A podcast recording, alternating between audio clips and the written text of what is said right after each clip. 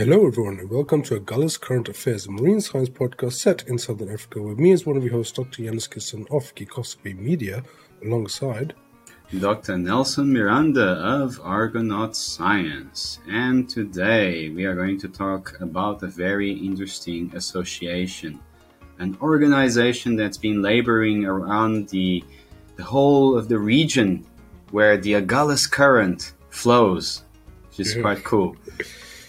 Yes, we're our our namesake area and the larger kind of like marine ecosystem. Have we talked about large marine ecosystems? I don't know if we have. Not directly. But So if that's something that Yeah. uh, you know you want to hear about uh, as our listeners and viewers, then let us Yeah, know. In yeah. fact, let us know what you want us to talk about. We'd appreciate that because we're here for you. Exactly. Yeah. this this is this product is for you. Um, but yeah, so we on the the west of the, the Indian Ocean and kind of well on the south side, so it's like South West Indian, and we abbreviate that to like SWIO, um, especially in our communications about the area. Sweo. Uh, but one of the major o- organizations that kind of head up um, research and kind of connect uh, researchers in, in that area, in that space, is WIOMSA. Yeah. Um, what does WIOMSA stand for? Well, it's the Western Indian Ocean Marine Science Association. Yes, so everything that's kind of wet and salty in the Western Indian Yeah. Ocean. And it's kind of what they deal with. And of course, they um, kind of try to bring scientists together, try and Mhm. organize funding, try and uh, kind of orientate researchers as to like what to, to focus on, like research directives. Um, and of course, come together every now and then, as most bodies uh, of academics do, and, and have a, a conference so that Mm. everybody can find out what what everybody is doing. Um, so, Yeah. why don't you give us an overall idea of uh, of WIOMSA and what goes on there? Well, you know, I'm just a humble member of WIOMSA. You know, I've been a member of WIOMSA for a number of years now, and I've attended a number of their conferences as well. They're one of the best conferences that you can attend. Really cool stuff. Um, they hold them in different places along the uh, Western Indian Ocean uh, region. Um, there were there was one, you know, so, and in the islands that includes the islands as well, which is actually uh, of strategic importance.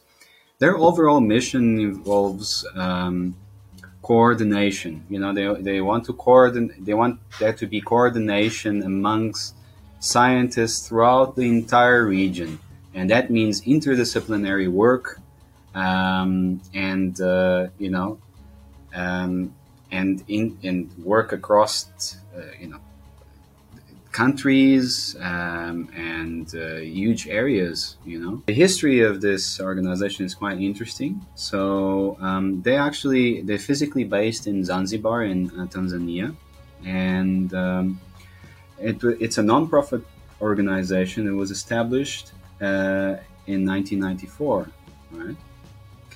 And um, the countries uh, that are part of this uh, association or organization include Somalia, Kenya, Tanzania, Mozambique, South Africa, Comoros, Madagascar, Seychelles, Mauritius, and Reunion as well. French always getting there as well. Holiday destinations. yeah, that Yeah. does sound like uh, Highland holidays, don't they? So the really cool thing about uh, about this uh, organization is, uh, apart from the symposia, which uh, and we'll talk a little bit about that in a bit, is that they also provide, um, you know, funding. Right. So if you're a researcher in the area, right, if you're in the social sciences, if you're in the you know marine science in any way, shape, or form, please consider uh, WIOMSA and their funding uh, sort of streams. They're quite. They have a really cool sort of um, setup uh, where the funding can be small, or it can be large, or it can be specific only for travel, or it can be specific to a project. And so, if you look at the WIOMSA website, you will find more information about their uh, funding uh, streams. What do you think about that, Jonas? Have, have you used them before? I went to the WIOMSA that was at uh, Mozambique, I think 2013. Hmm. It was the first time that I was out of the country. But that was 10 years ago, so I don't like remember much about it. I just remember that at that time, um, I was doing, well, I do, I did like ecophysiological work for most of my career, but at these conferences, they, at the time that I was going, like, I was like one of maybe two people who had like eco- ecophysiological um, work actually. I can't remember which one it was, but I remember maybe the 2011 SAMS. There were like two ecophysiological studies, and like one of them was mine, my little like clownfish study, another was uh, Anusha about uh, the mangrove stuff uh, that she that she did. Um, and I think over the years, uh, it's I think ecophysiology has started to come back now. I think it was like big in the 80s and they kind of dropped off when like ecology ecology became more popular. Um, and I think it's starting to pick up now that we have like new techniques and stuff. So on your recent trip, to WIOMSA, which happened in uh, Gqeberha, formerly known as Port Elizabeth. Um, what sort of changes in um, the kind of research are you seeing? That's like, like where's where's the shift in direction happening more recently in that conference? Well, you know, uh, the latest uh, conference was uh, held uh, in this year, 2022, in uh, Gqeberha, Yes, let's all say it together. Mm. Can you say this? Can you say this? Becha. Okay. Becha. I think uh, it would be really fun yeah, to for us all to say interaction on this podcast. Yeah. yeah. Together. So that's Three, two, two one. one. Um, and that's in the eastern uh, Cape of uh, South Africa, the province Eastern Cape, and it was previously known as Port Elizabeth, or PE, as some of you might remember. And um, it was it was again wonderful as as you can expect from every conference that WIOMSA puts together in terms of participation from the region. I mean, you have people from all over different countries in Africa. It's a, it's a melting pot of culture. Um, it's a melting pot of friendship uh, and a lot of opportunities for networking and collaboration. And just interesting to hear about what people are doing. And um, there's a, there's the very there's various topics um, that range from quite serious uh, sort of governance and legislation um, and law um, to you know uh, arts, the involvement in arts, you know, in, in science, and um, science communication, you know, is definitely a thing that was part of this conference, you know, but in the form of storytelling. So that was really interesting. Um, that storytelling is becoming quite a important sort of topic in um, African science because I mean, that's what we actually do as scientists. We do actually tell stories in our own very specific way, right? But it is a story. Mm. So the scientific publication at the end of the day tells a story. And that story can be retold in many ways, shapes, and forms um, by many people. And that's the, that's, you know, that's how, that's what we like in terms of science communication. But it's mm. really, it's it hasn't that connection hasn't been made very strongly yet uh, in my in my view. So we're still uh, saying science hmm. communication mm. is one thing, and then storytelling is another thing. I think we'll talk about it uh, in more detail in another you know session. Yeah, yeah. But it was really cool to see that at the symposium. You know, um, so uh, the the specific objectives of the symposium. Uh, uh, presenting current knowledge, right? Um, providing a forum for discussion, exchange of information and experiences, uh, and then uh, provide interaction among social and natural scientists to strengthen multi and transdisciplinary research for sustainable management of coastal and marine environments of the Western Indian Ocean region. and then also to identify gaps for further research uh, for the future. This uh, this symposium this year in 2022 was really interesting as well because the there was also a change in leadership. So there's new leadership now in this organization. So there were votes and there was an election of new board of uh, new president and uh, new uh, board members as well, which is, is it's really it was a almost like a historical, very cool historical uh, event uh, happening. It was a, it was awesome to be part of it. Yeah, yeah, hundred percent. And I was, um, I, I didn't attend with you guys, but I was keeping an eye on like the social media for WIOMSA. I was quite impressed by the kind of the scientists that were participating in like trying to open up the conversation in the broader scope, like not just at the conference, Mm. but to their like followers and colleagues that weren't present. So I, had like a pretty good idea of like what was going on, at least from the SciComm side, because like like my big homie science communication. This podcast is one of the one of the things. Um, so I follow like uh, Judy Mann-Lang and others like big science communicators and science people do a lot of science outreach for marine science, and they they were all kind of um, repeating that kind of call that there was for more science communication. But I found it very interesting that yeah, that you got a point. Like even if you just write a scientific paper, that's still technically science communication.